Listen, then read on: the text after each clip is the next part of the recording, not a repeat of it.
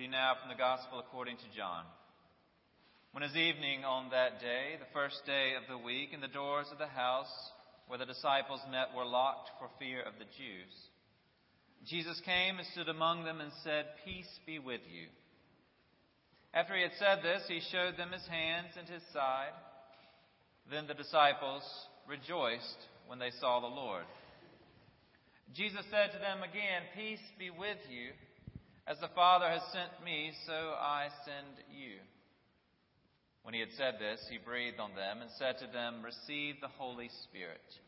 If you forgive the sins of any, they are forgiven. If you retain the sins of any, they are retained. But Thomas, who was called the twin, one of the disciples, was not with them when Jesus came.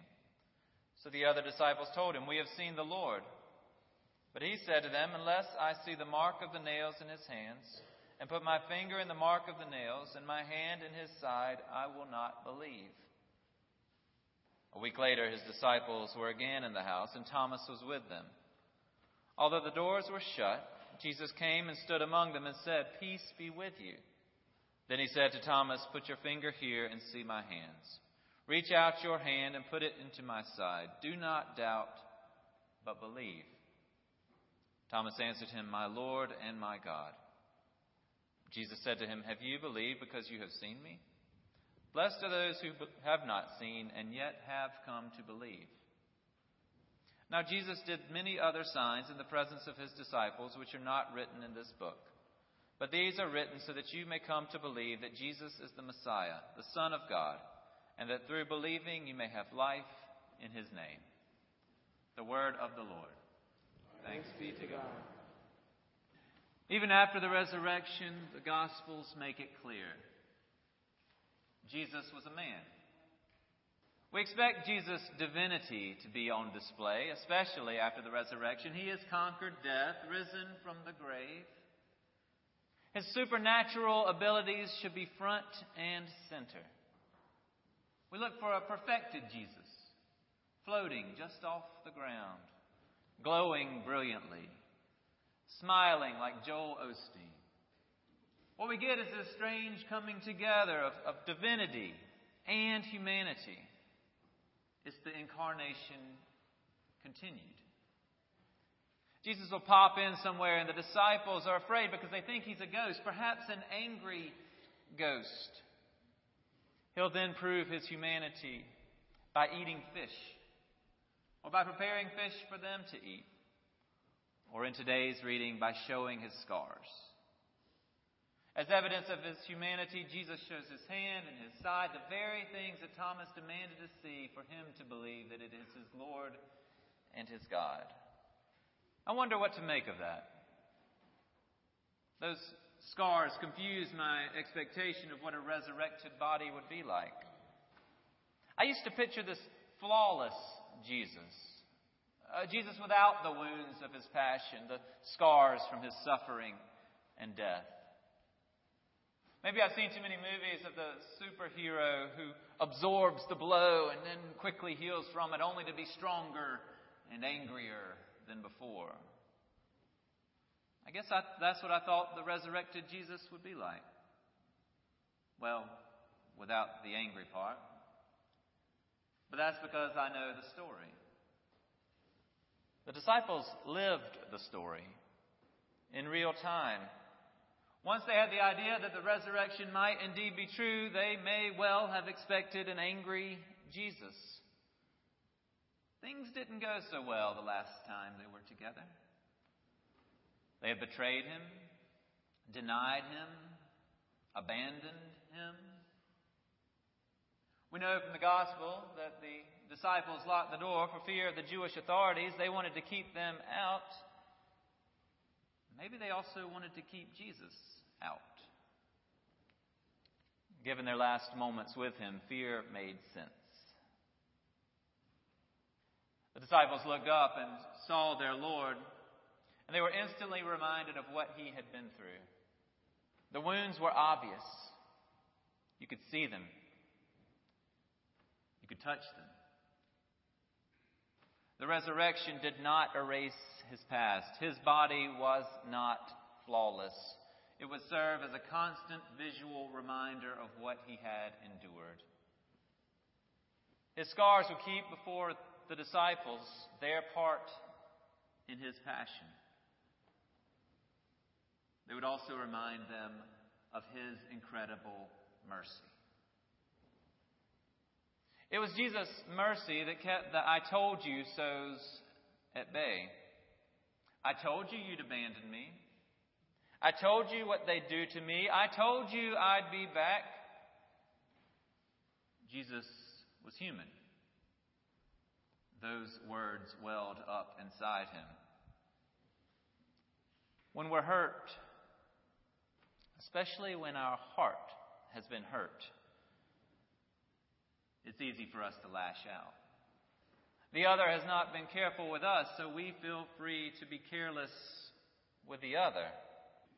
You hurt me, here's how it feels.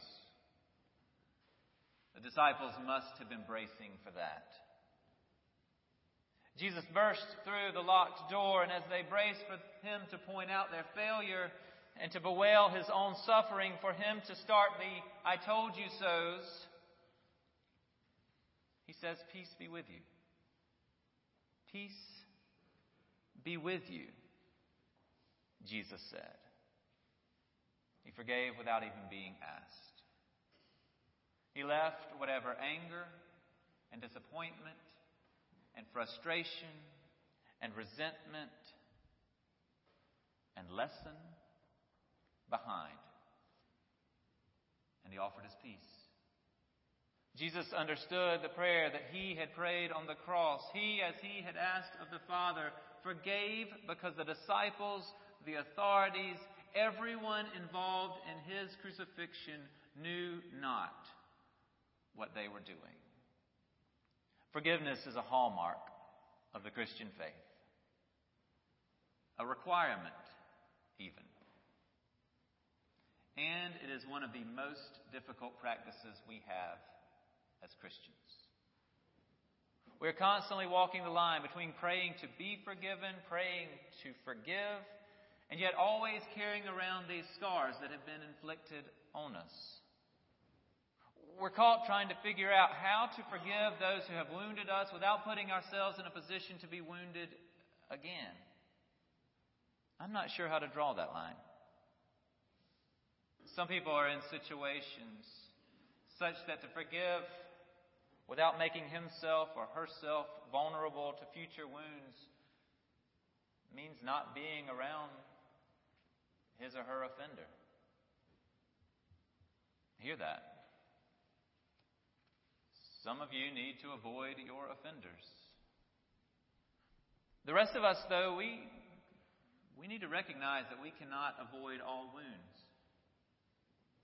The only way to avoid being wounded by another person to never be around another person. And that leads to all kinds of other hurts. So, what do we do? Let's start with correcting a fallacy. Forgetting is not a requirement of forgiving.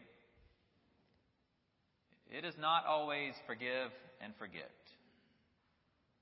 Jesus could not have forgotten the betrayals, the abandonment, the cross?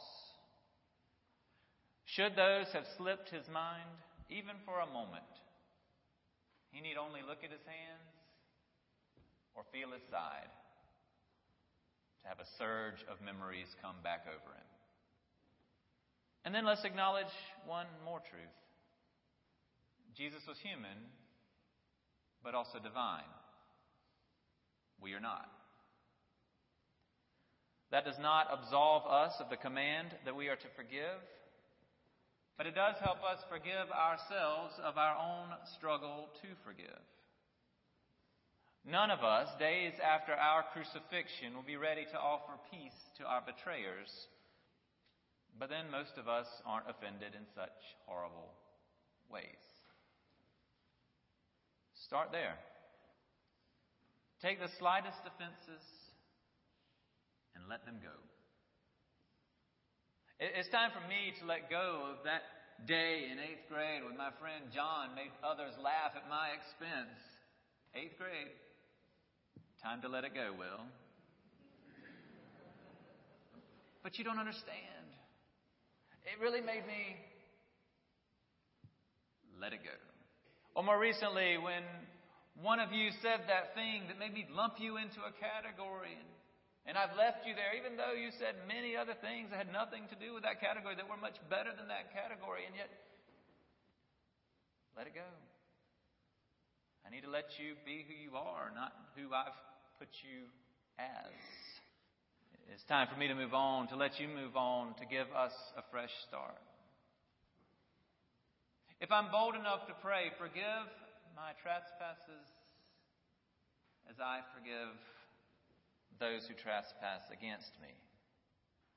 And I need to be faithful enough to give a clean start to those who affronted me in minor ways.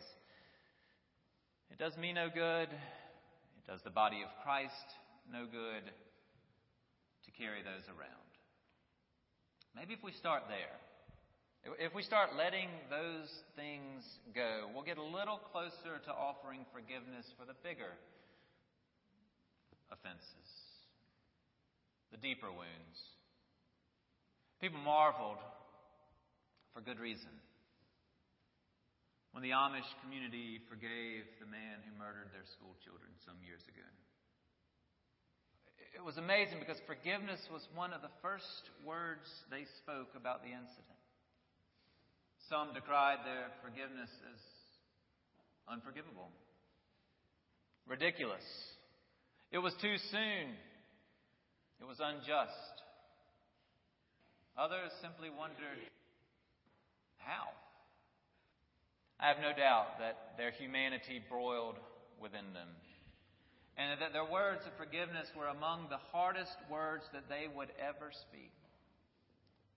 I also believe that their faith had taught them that forgiveness is part of following Jesus. Something they had learned long before they had to forgive that horrible event. They, they had learned to forgive everyday offenses. They had practiced forgiving every day offenses as a way of preparing for that moment when they would have to forgive the most difficult thing they could imagine. Those days were not the first time they forgave. Start forgiving smaller offenses now. As practice for the larger ones that may come. Some of you have already experienced larger much more horrific offenses. You have big scars, and you may need to show them to the offender, to a counselor. Those scars won't go away.